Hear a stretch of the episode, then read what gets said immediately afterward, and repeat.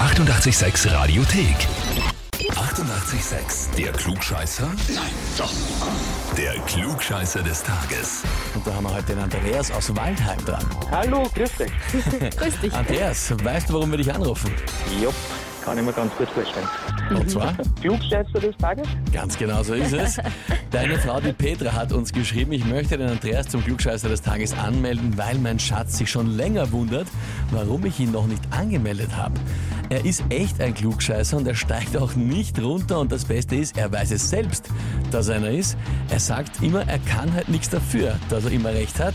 Er will unbedingt das Klugscheißerheferl bekommen. Ich liebe ihn, aber er übertreibt's. Okay.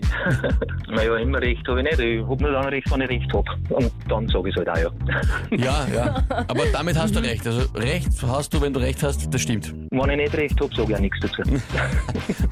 Na, das klingt ein bisschen anders in der Schilderung der Petra, Spannend, aber spannend. ist okay. Gut, aber klugscheißer Heferl hättest du gerne, das heißt, wir spielen eine Runde.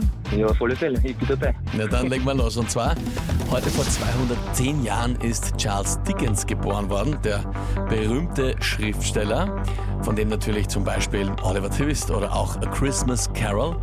Aber welches der folgenden drei Bücher ist nicht von ihm? Antwort A.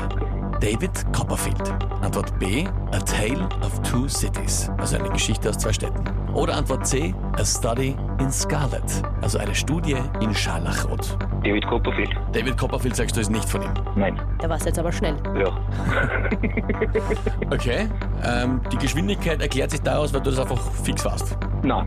das ist mein Bauchgefühl. Ah, okay. Okay. Mhm, Da habe ich absolut keinen Schimmer. Es ist einfach nur jetzt so eine Vermutung. okay. Na gut, Andreas, dann frage ich dich jetzt, bist du dir da wirklich sicher? Nein, da bin ich mir nicht sicher.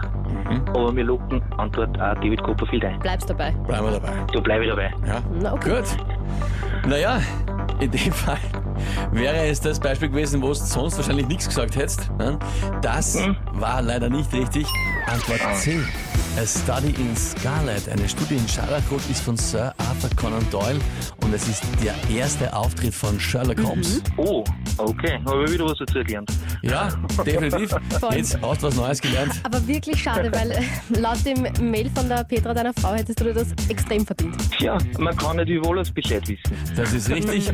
Natürlich das andere Problem, ich glaube, die Petra wird das jetzt öfter vorhalten, wenn du irgendwas erklären wirst. Ja, mit dem kann ich gut leben. Sehr Okay. schön. Andreas, hoffentlich hat es trotzdem Spaß gemacht. Danke dir fürs Mitspielen. Dankeschön. Liebe Grüße an die Petra. Mach ich. Danke. Vierte. Tschüss, gut Tag. Wie schaut's bei euch aus? Wen kennt's hier, wo ihr sagt, der muss auch unbedingt einmal antreten zum Klugscheißer des Tages, weil der hätte sich's wirklich verdient? Anmelden, Radio 886 AT. Die 88,6 Radiothek. Jederzeit abrufbar auf radio886.at. 88,6. Eighty-eight, sex.